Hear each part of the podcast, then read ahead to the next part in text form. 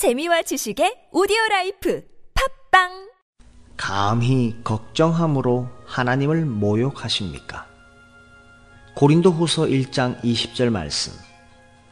하나님의 약속은 얼마든지 그리스도 안에서 예가 되니 그런즉 그로 말미암아 우리가 아멘하여 하나님께 영광을 돌리게 되느니라. 예수님께서는 우리가 자신의 능력에 대해 오판할 가능성을 경고하기 위해 마태복음 25장에서 달란트 비유를 말씀하셨습니다. 이 비유는 자연적 재능들과 관련된 것이 아니라 오순절에 성령을 선물로 주시는 사건과 관계됩니다. 우리는 영적 역량을 교육 또는 지능으로 평가해서는 안 됩니다.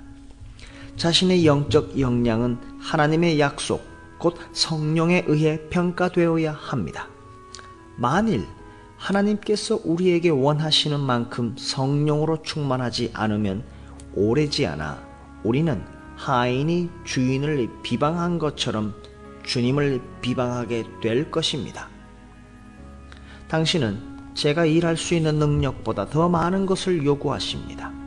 당신은 제게 너무나 많은 것을 요구하시기에 이제 이 상태로는 당신께 충성할 수 없습니다. 전능하신 성령과 관련해 절대로 저는 할 수 없습니다.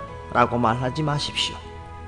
결코 자연적인 능력의 한계를 끌어들여서 핑계하지 마십시오. 우리가 성령을 받았다면 하나님께서는 성령의 역사가 우리 안에서 드러나기를 기대하십니다.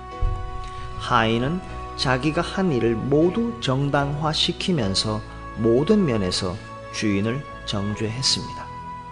당신의 요구는 당신이 내게 주신 것에 비해 말도 안 됩니다.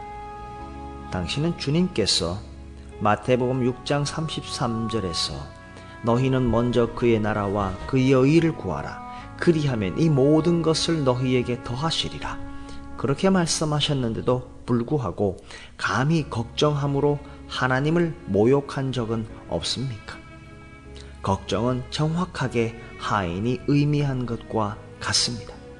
저는 주께서 저를 곤경에 빠지도록 내버려 두신 것을 압니다.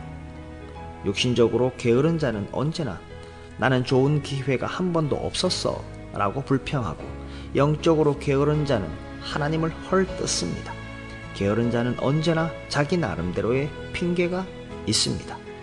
영적인 일들 가운데 우리의 역량은 성령을 주시겠다는 하나님의 약속에 따라 평가된다는 사실을 절대로 잊지 마십시오. 하나님께서는 그분의 약속들을 당신에게 이루실 수 있습니까? 우리의 대답은 우리가 성령을 받았는가 아닌가에 달려 있습니다. 감히 걱정함으로 하나님을 모욕하셨습니까?